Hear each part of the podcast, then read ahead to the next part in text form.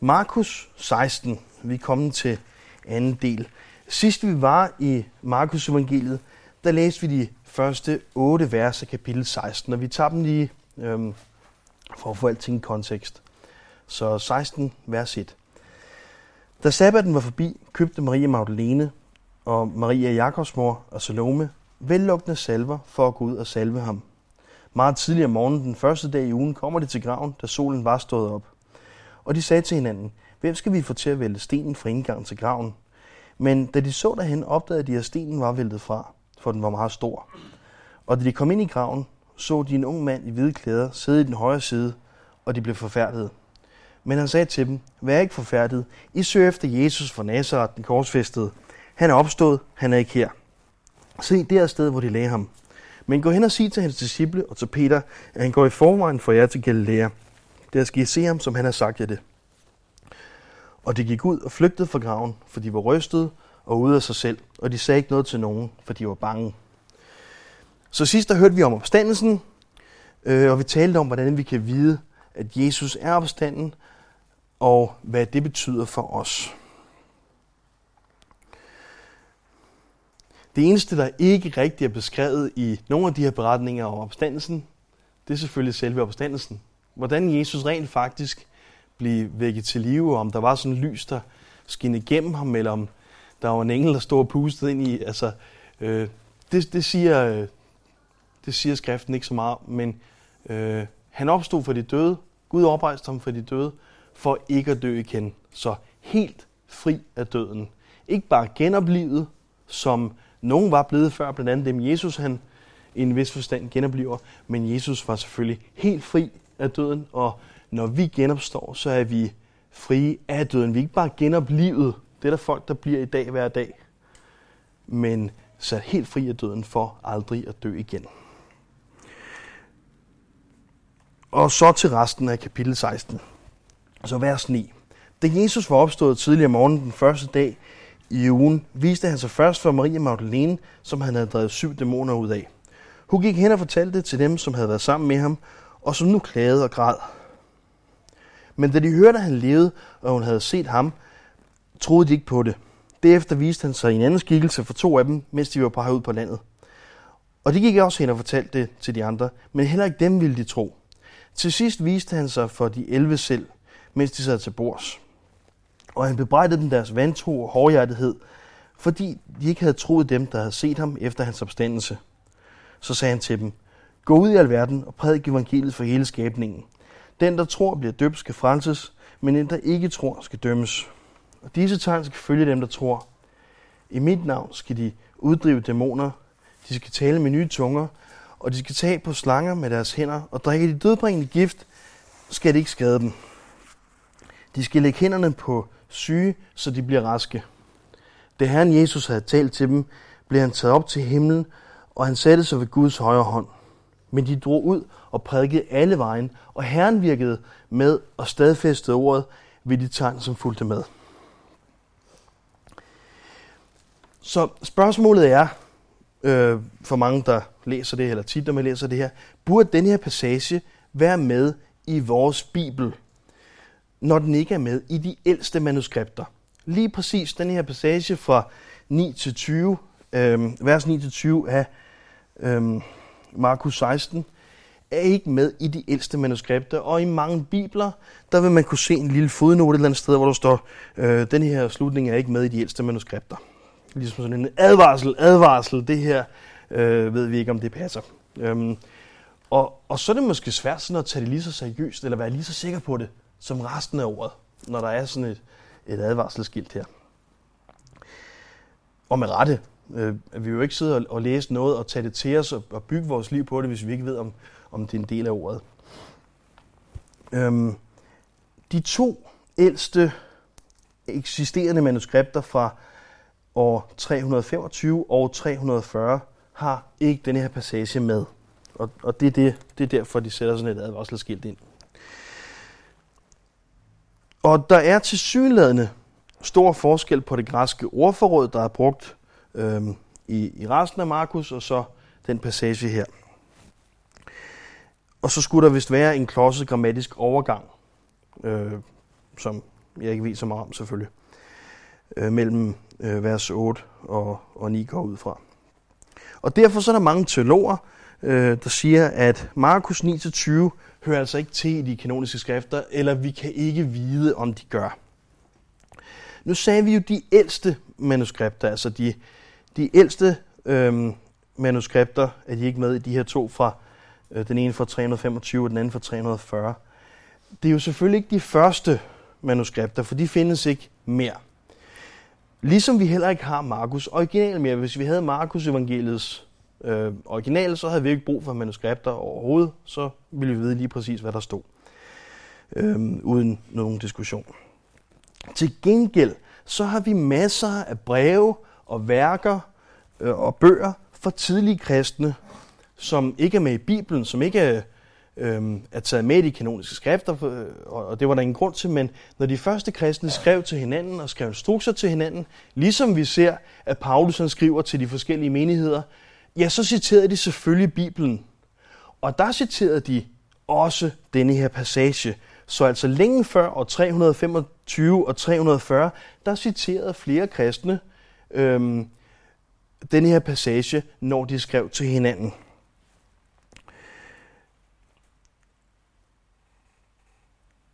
Blandt andet øhm, Papias, der refererer til Markus 16:18, cirka år 100. Så altså øh, 225 år før det første af de her manuskripter, hvor passagen ikke er med. Og øh, øh, Justin Martyrius citerer Markus 16:20, cirka år 151. Hvorfor det så ikke er cirka år 150, det ved jeg ikke, men der stod cirka år 151. Øhm, øh, Irenaeus citerer Markus 16:13, cirka år 180. Biskop øhm, Hippolytus, Lytus citerer Markus 16, 18 og 19, cirka år 200. Og biskop Vicentius citerer to dele af passagen, øhm, cirka år 256. Nogle af de apokryfeskrifter citerer passagen, og langt de fleste senere manuskripter, altså senere end 340, har passagen med.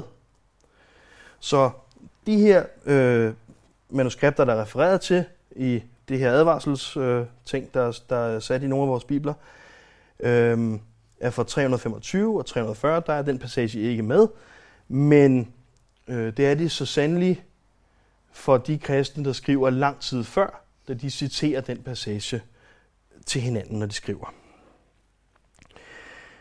Hvis, og jeg siger bare hvis, vi, vi har lov til at sætte teorier og hypoteser op, hvis noget af Markus skulle være gået tabt, altså hvis det var skrevet, den her slutning af Markus, og det så skulle være gået tabt, så har der altså været rigeligt af nedskrevne citater fra de første kristne i form af bøger og breve øh, til at genskabe passagen. Og det er også tilfældet med resten af Nyt Testamentet. Der er rigeligt skrifter frem og tilbage til at genskabe de her ting, hvis det skulle være nødvendigt.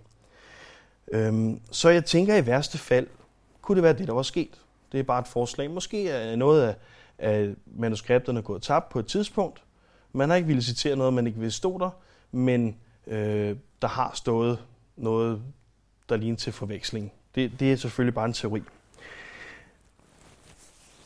Det er som sædvanligt en forkortet version af, øh, i det her tilfælde påske søndag morgen, som Markus giver os her. Markus er hurtig, han bevæger sig hurtigt igennem øh, øh, de, øh, hvad hedder det, ja, historien om, om Jesus og, og hvad Jesus gjorde. Han fortæller øh, tingene med action, og, og han, øh, ja, han, han bruger ikke så meget tid på at, at fortabe sig i detaljerne. Så det er selvfølgelig en forkortet version. Husk på, der er et evangelie, selvom jeg bliver ved med at sige fire, så er der et evangelie fortalt i fire beretninger. Så der er fire forskellige åndvidner, der fortæller den samme historie, og derfor siger vi, at der er fire evangelier. Øhm, her når vi hører om opstandelsen, så har vi en masse forskellige øjenvidner. En hel masse, der kommer i forskellige rækkefølge. Øh, flere øh, grupper af kvinder måske, flere grupper af mænd, øh, der oplever hver deres på forskellige tidspunkter, kommer fra forskellige øh, ruter måske og møder forskellige mennesker og engle. Øh, så vi har en masse forskellige øjenvidner, der oplever hver deres hændelsesforløb. Og øh, ja, når man kæder de her forskellige hændelsesforløb sammen, ja, så får vi historien af, hvordan tingene har foregået påske søndag. Husk på, flere af vidnerne er i chok. De her kvinder er i chok. De løber derfra. De er ude af sig selv. De er i, øh, så vidt jeg kan forstå, når man slår op sådan en ekstase-tilstand. De er ikke bare ude af sig selv af frygt, men, men de er ekstatiske og øh, slået af frygt samtidig. Øh, og når man er i chok, så fokuserer man på én ting ad gangen. Man ser ikke alt det, som, som hjernen opfatter som irrelevant, men man fokuserer lige ind på det, som er farligt eller øh, ja, chokerende. Ikke? Hvis vi sammenholder de her fire evangelier, eller evangelieberetninger, så får vi selvfølgelig en mere detaljeret beretning. Og her er der et forslag til hændelsesforløbet påskesøndag ud fra de fire evangelier. Det er det, som I har fået øh, delt ud, det papir her. Og som jeg siger, det er ud fra Matthæus 28, Markus 16, Lukas 24 og Johannes 20. Så hvis man finder noget i apostlenes gerninger eller nogle af brevene, øh, der kaster mere lys, jamen så kan man selvfølgelig sætte det ind, men så bliver det ja, øh, langt og komplekst til sidst. Ikke?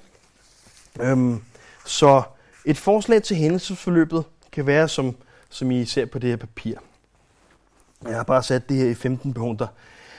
Da sabbaten øh, er forbi, som vi øh, kan regne ud af lørdag ved solnedgang, så køber Maria Magdalene og Maria Jakobs mor Salome vellugtende salver.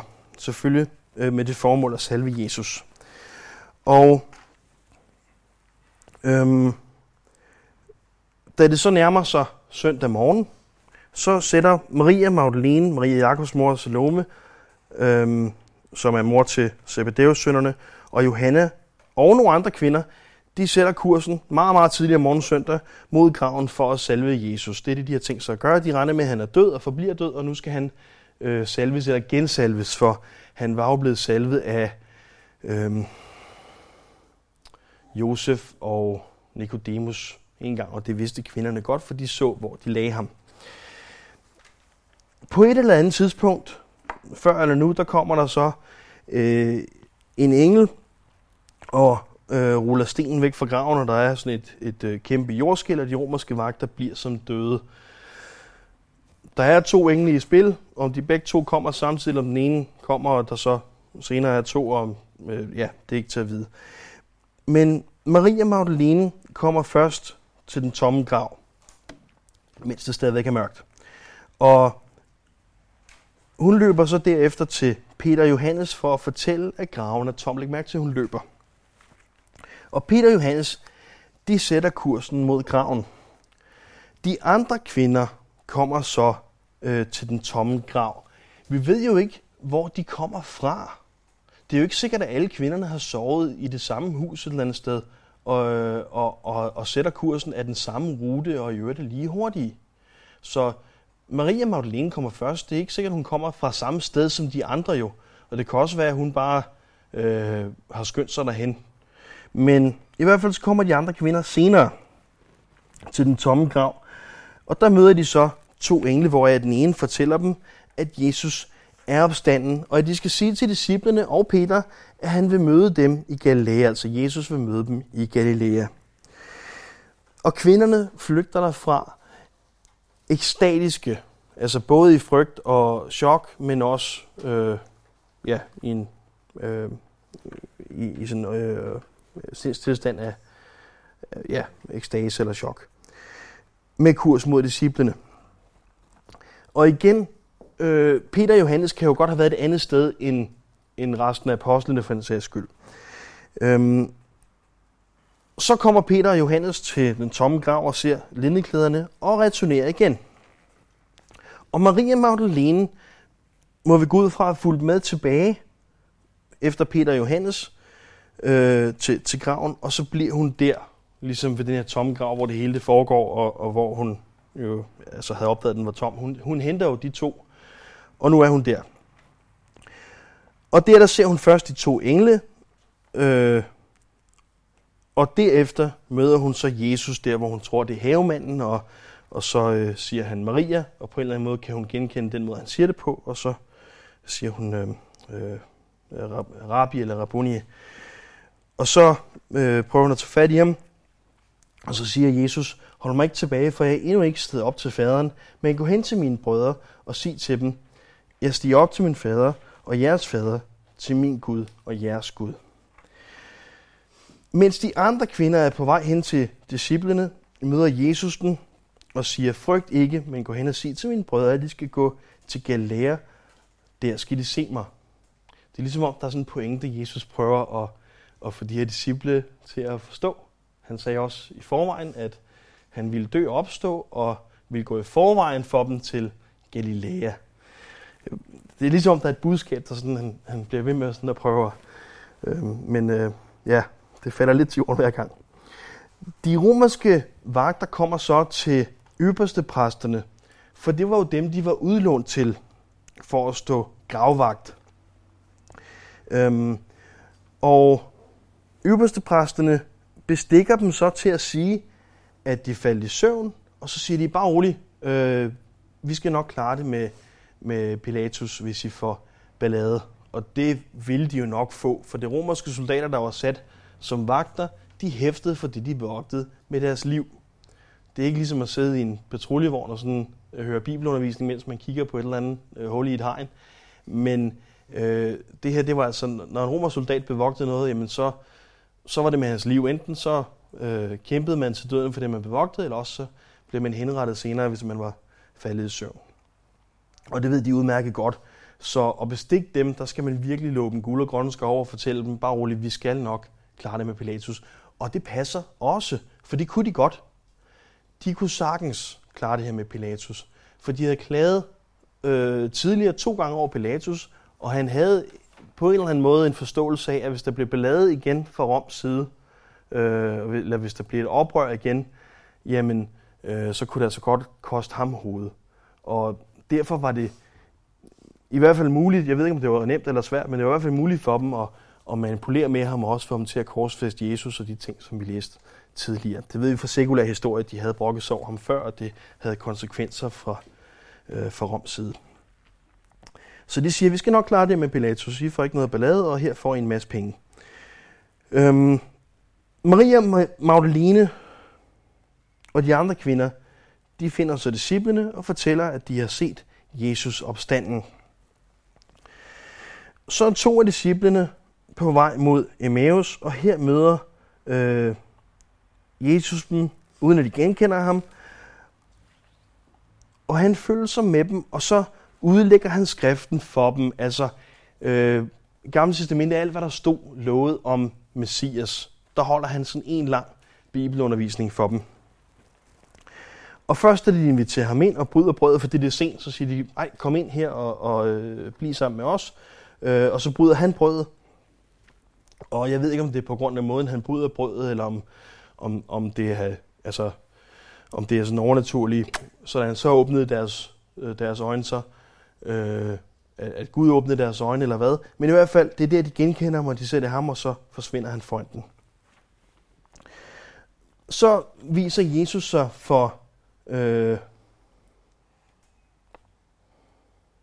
ja, øh, apostlene uden øh, Thomas er der, og øh, ja, vi ved senere, at han tvivler, han siger, mindre jeg ser, øh, ser ham selv og kan stikke mine fingre i, i sårene, så tror jeg ikke på det.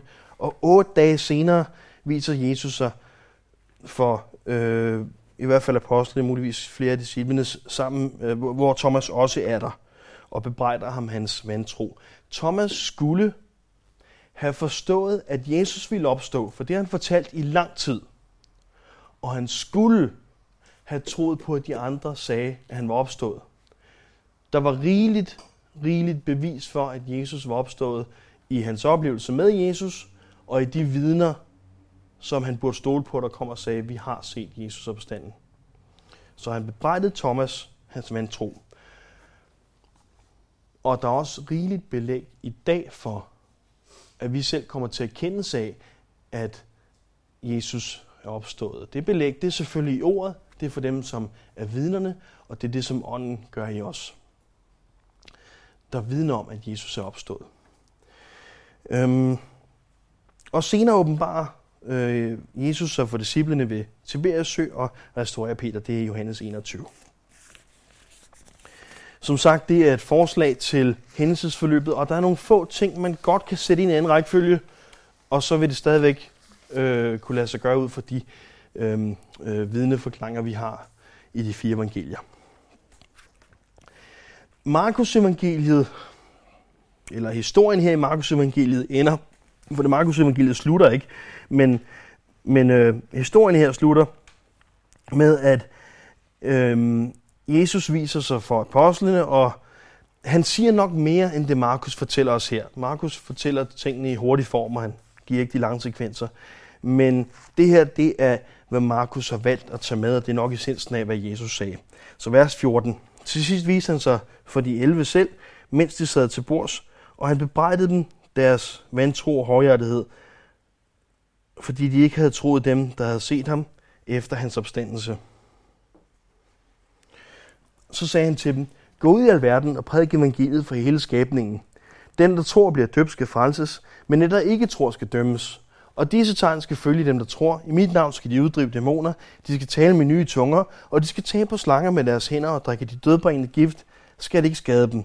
De skal lægge hænderne på syge, så de bliver raske. Først og fremmest missionsbefalingen her. Alverden. Gå ud i alverden. Øhm, ja, og, og, og prædike evangeliet. Alverden begynder lige her. Det ved vi godt. Øhm, vi er kaldet til at prædike, missionere eller proklamere evangeliet der, hvor vi er, og der, hvor vi tager hen. Øhm, og som fællesskab og som kirke rækker vi ud i hele verden. Nogle er kaldet til at tage nogle bestemte steder hen. Gud siger, dig, tag derhen og, og være missionær. Nogle er kaldet til at være fuldtidsmissionærer, øh, og andre er kaldet til noget andet. Men i fællesskab, der opfylder vi missionsbefalingen ved at gøre hver vores del, som vi er kaldet til. Men vi er alle sammen til at kalde, kalde til at vidne eller proklamere der, hvor vi er.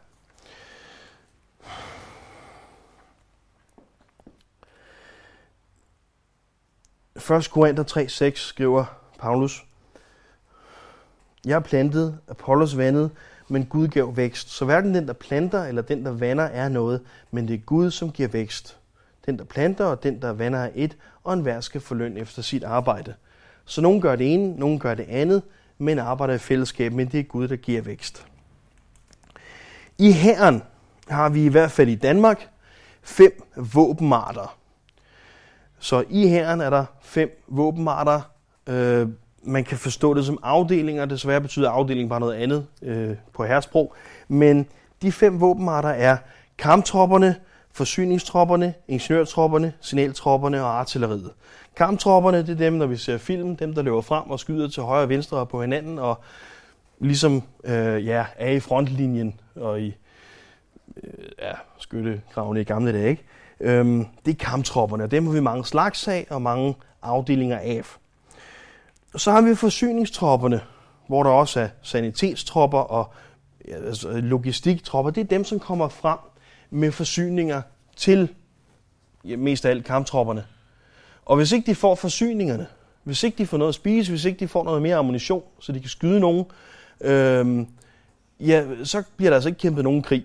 Så, så løber de tør for det ene eller det andet og så øh, vil de blive overrumlet og tabe. Og i hvert fald, jeg ved egentlig ikke så meget om moderne krigsførelse, men, men, men på, i, i 2. verdenskrig, ja, der gik det primært ud på at knække hinandens forsyningslinjer. Hvis man kunne knække forsyningslinjerne, jamen så, så var det egentlig bare at holde stand, for så ville de andre blive kvalt på et tidspunkt, og så kunne man i en vis forstand være lige igennem. Så forsyningstropperne er ja, er jo lige så vigtige. Det er jo lige så vigtigt at få, få øh, krudt og kugler og, og mad frem til, til øh, kamptropperne, som det er at kæmpe.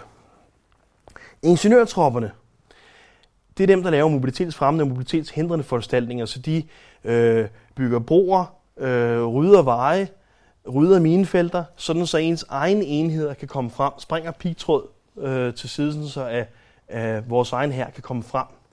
Og når de andre ruller frem, og vi trækker os tilbage, jamen så øh, springer de øh, veje i luften, springer broer i luften, lægger miner og pigtråd ud osv.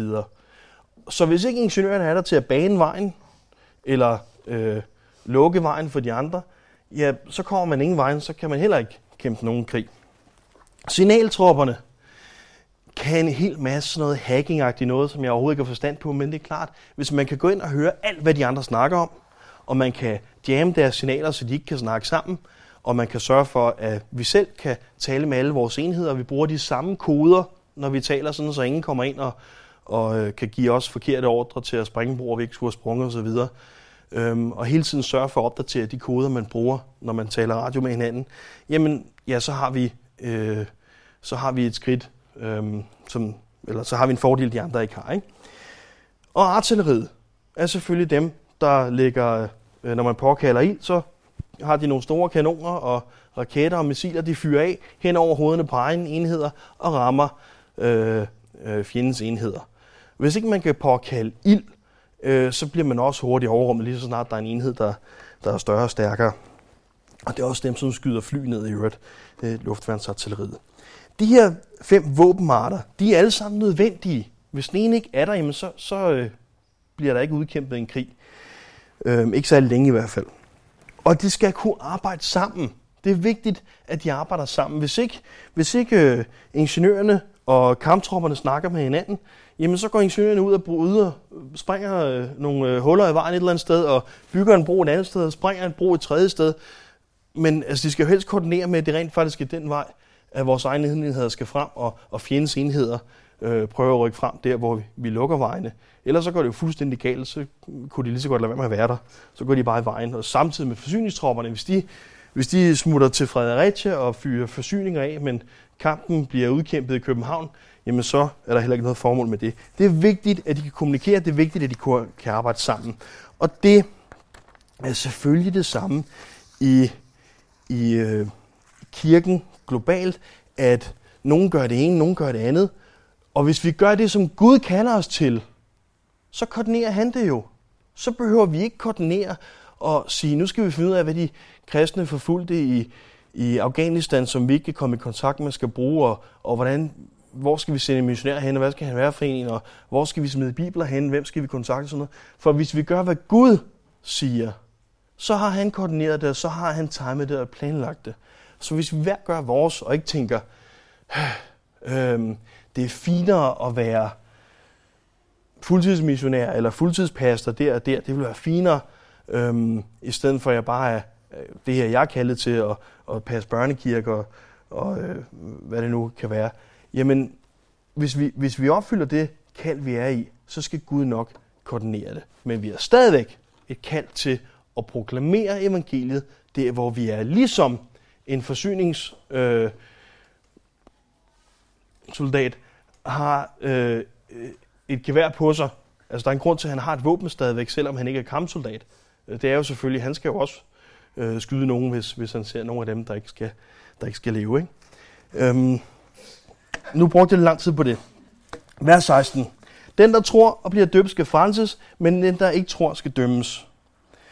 Ud fra resten af Nyt Testamente, uden at gå i, i sådan en hel øh, bibelstudie om dåb nu, der ser jeg ikke dåb som en nødvendighed for frelsen. Der står, den, der tror og bliver døbt, skal frelses, men så står der, den, der ikke tror, skal dømmes. Øhm, og der står ikke, den, der ikke tror eller ikke bliver døbt, skal dømmes. Men det er en søgt pointe. Jeg siger bare, ud fra resten af Nye Testamente, ser jeg ikke dåb som en nødvendighed for frelsen. Men, prøv at høre en gang, det er en nødvendighed for lydighed. For Jesus siger, bliv døbt, han siger, at den der, den, der tror og bliver døbt, skal frelses. Og, og Jesus siger, at vi skal blive døbt, så det er en nødvendighed for lydighed. Det kan da godt være, at jeg kan blive frelst uden, men, men jeg vil da gerne adlyde Jesus alligevel. Vi, vi går ikke rundt og tænker, hvor, altså, hvad, hvordan kan jeg slippe sted med lige akkurat at blive frelst, og så ikke gøre mere? Fordi altså, jeg gider virkelig ikke lægge alt for meget tid i, i den her hobby, jeg har fundet, der hedder Jesus. Øh, det er ikke sådan, det fungerer. Det, det ved vi godt. Øhm. Og disse tegn skal følge dem, der tror. I mit navn skal de uddrive dæmoner, og de skal tale med nye tunger. Og jeg ved godt, der er flere meninger om nådegaverne, og især tungetale. Øhm, sådan her forstår jeg det. Forskellige kristne har forskellige nådegaver, og vi er kaldet til at tjene sammen. Og det giver god mening for mig, at vi er kaldet til nogle forskellige ting, og vi er udstyret med nogle forskellige ting. Det giver ikke for mig meget mening at øh, smide et øh, brosæt i hovedet på nogle forsyningstropper. Eller øh, til, sige til signaltropperne, nu skal de gå ud og, og rydde et minefelt. Altså, øh, vi, har, vi er udstyret med, med nogle forskellige ting, og vi kalder det til nogle bestemte ting, øh, forskellige ting, og Gud skal nok finde ud af at udstyre os det, til det, han kalder os til at gøre. Så det giver god mening for mig, at nådegaverne også er forskellige, men vi er kaldet til at tjene sammen. 1. Korinther 12. Og ja, hvis man læser hele kapitlet, eller i hvert fald fra vers 4 til 31, så synes jeg, det er den konklusion. Jeg kan ikke komme til anden konklusion, end at vi får forskellige nådegaver. Vi ikke alle sammen har alle nådegaverne. Men vi tager et uddrag her. Så 1. Korinther 12, 8-11 læser vi bare nu. En får gennem ånden den gave at meddele visdom. En anden kan ved den samme ånd meddele kundskab. En får tro ved den samme ånd. En anden nådegave til at helbrede ved den ene og samme ånd. Og igen en anden får kraft til at gøre mægtige gerninger. En får den gave at tale profetisk. En anden evnen til at bedømme ånder. En får forskellige slags tungetale. En anden evne til at tolke tungetale. Alt de, dette virker den ene og samme ånd, der deler ud til vinkel, som han selv vil. Øhm, vi kan lægge trykket på forskellige steder, når vi læser noget her. Jeg kan jo, jeg kan jo ligge og så sige en sådan, og den anden, og vi kan understrege der, hvor står en anden får den, og en anden får den, og en anden får den. Der kan I selv se, at det er nogle forskellige mennesker, der får forskellige nådgaver. Men vi kan også læg trykket og understreg det, hver gang der står den samme ånd. At det er Gud, der koordinerer, og vi tjener øh, den samme Gud sammen, uanset hvilke nådegaver og tjenester vi har, og uanset hvilket teologisk standpunkt vi, vi så har taget, og hvordan vi forstår det her. Øhm, det vigtigste er, at det er Gud, der koordinerer, og vi adlyder det, han kalder os til at bruge det, han giver os. Mas af den, Og de skal tage på slanger med deres hænder og drikke de dødbringende gift. Skal det ikke skade dem? De skal lægge hænderne på syge, så de bliver raske. Jeg tror, vi alle sammen har set nogle af de der skrækscenarier i fjernsynet, hvor man følger, det er altid en amerikansk øh, psykopatmenighed, fordi der kan man forstå, hvad de siger. Der er altså også nogle andre steder i verden, hvor de øh, har gjort sådan nogle ting, men øh, øh, i hvert fald nogle af de her øh, kirker, hvor de holder på slanger og lader sig med vilje, altså presser slangerne til at bide så, og så skal man vise de andre, der går ud fra, at, at man ikke bliver skadet ved slangebid. Øhm, ja, altså, det er selvfølgelig fjollet, og der er ikke nogen af os, der tror, at det er det, vi er kaldet til at gøre her. Nogle er kaldet til noget specifikt, er også beskyttet øhm, specifikt, eller nogen har et specielt kald, og også, har også noget specielt beskyttelse. I hvert fald en periode, eller sagt, sagt på en anden måde, hvis Gud har en specifik plan med nogen af os, så vil gift eller dyr ikke forhindre Guds plan. Så hvis, hvis planen er at tage til London og møde nogle bestemte mennesker og gøre nogle bestemte ting og, og prædike noget helt bestemt, og Gud har kaldet os til det, jamen hvis det er Guds plan, og vi tager en færge derover, så synker færgen jo nok ikke på vejen. I hvert fald ikke sådan, så vi dør. Øh, fordi vi har en speciel beskyttelse til at gøre lige præcis det, Gud kalder os til der. Og ja, det er sådan, jeg ser det her. Der er jo, altså, alle de kristne, der har levet på det her tidspunkt, er jo, er jo døde. Øh, mange af dem er blevet syge og døde, og nogle af dem er sikkert også døde med, med vilde dyr, der har, der har øh, spist dem. Rigtig mange af de tidlige kristne blev kastet for løverne og så videre. Øhm, så, så de har i hvert fald ikke misforstået det her særlig længe. Øhm, ja, så vi kan have en speciel beskyttelse ved et specielt kald. Når det så er sagt i Matthæus 4, da Jesus bliver fristet i ørkenen af Satan, så står der, Der tog djævlen ham med til den hellige by, stillede ham på templets tinde og sagde til ham, hvis du er Guds søn, så styrt dig ned, for der står skrevet, han vil give sin engle befaling, og de skal bære dig på hænder, så du ikke støder din fod på nogen sten. Og Jesus sagde til ham, der står skrevet, du må ikke udæske Herren din Gud. Så Jesus sagde, nej, jeg bruger ikke det her mærke, altså, det, det gør jeg ikke. Jeg, jeg, jeg misbruger ikke øh, øh, den her Guds beskyttelse over mig. Jeg udæsker ikke øh, Herren min Gud, eller jeg sætter ham ikke i sådan en situation. Så vi skal ikke med vilje drikke gift og provokere slanger for at, provokerer Gud til at øhm, øh, beskytte os på en bestemt måde, eller gøre nogle bestemte ting. Vi skal ikke hoppe ud fra højhus, for at, at Gud skal gribe os rent fysisk, og, og, og det er ikke det, vi er kaldet til. Vers 19. Da Herren Jesus havde talt til dem, blev han taget op til himlen, og han satte sig ved Guds højre hånd. Men de drog ud og prædikede alle vejen, og Herren virkede med, og stadfæstede ordet ved de tegn, som fulgte med. Så vi i kirken skal gøre det, som vi er kaldet til, at proklamere evangeliet. Og Gud er med os, og arbejder med os og i os. Og Gud gør ikke sit arbejde dårligt. Så længe Gud er med i det, jamen så, så gør vi det rigtige. Gud laver ikke en åndssvag plan, og han gør ikke sit arbejde, sin del af det, dårligt. 1. Korinther 3:6 igen. Jeg plantede Apollos vandet, men Gud gav vækst. Men Gud gav vækst. Så hverken den, der planter, eller den, der vander, er noget, men det er Gud, som giver vækst. Ordsprogenes bog 21-31. Hesten gør os redde til krigens dag, men sejren er Herrens sag. Vi gør det, vi kalder til. Vi gør hesten klar. Vi gør det helt klar.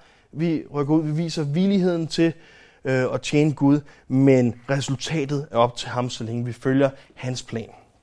Gud er ikke en silent partner, og Gud gør ikke sit arbejde dårligt. Det var sidst kapitel af Markus evangeliet. Øh, Markus bevidner, at Jesus er Messias, Guds søn og Gud selv. Han er menneskesønnen, den sande konge over verden. Og han kom i en tjenerskikkelse som tjener for at løskøbe os. Det er det, der er motivationen for at skrive det her. Og hvis Jesus han er den sande konge og løskøber, så skal han opfylde betingelserne. Hvis Jesus er Messias, må han opfylde alle 456 messianske profetier i Gamle Testamente, og det gør han. Og som vi talte om i første del af kapitel 16, så er chancen for, at nogen tilfældigt skulle opfylde de her, alle de her forudsigelser astronomisk små.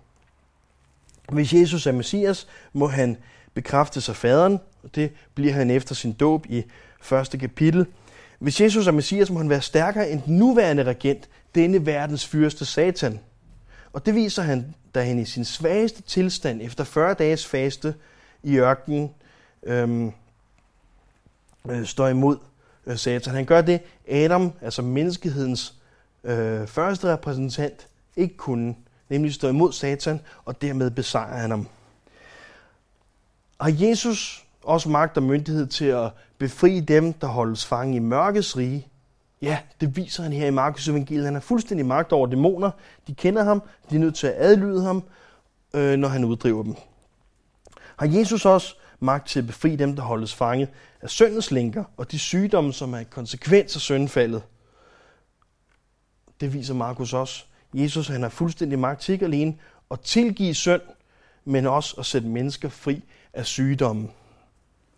Har Jesus virkelig magt til at løskøbe os fra døden og dødsriget? Absolut. Og han viser det, da han besejrer døden og opstår fra de døde for ikke at dø igen. Markus 10:45 For end ikke menneskesønnen er kommet for at lade sig tjene, men for selv at tjene og give sit liv som løsesum for mange. Jesus har magt til at løskøbe os. Han har viljen til at løskøbe os. Det har han så sandelig vist på korset. Og løskøbe os fra alt, fra alle de ting, vi lige har nævnt. Men det er dig selv, der vælger, om du vil tage imod ham og følge den plan, som han har for dit liv. Jesus, tak for dit ord til os. Tak for Markus evangeliet her, den tid, vi har haft i det her. Vi beder dig, du vil møde os med dit ord, der hvor vi er. Du vil tale til hver af os. Vi åbner dit ord, rent bogstaveligt eller fysisk foran os. Vi forventer at høre fra dig, her. Vi tror på, at du arbejder gennem dit ord. Dit ord vender ikke virkningsløst tilbage. Så tak, at du møder os der, hvor vi er. Tak, at du taler til os. Amen.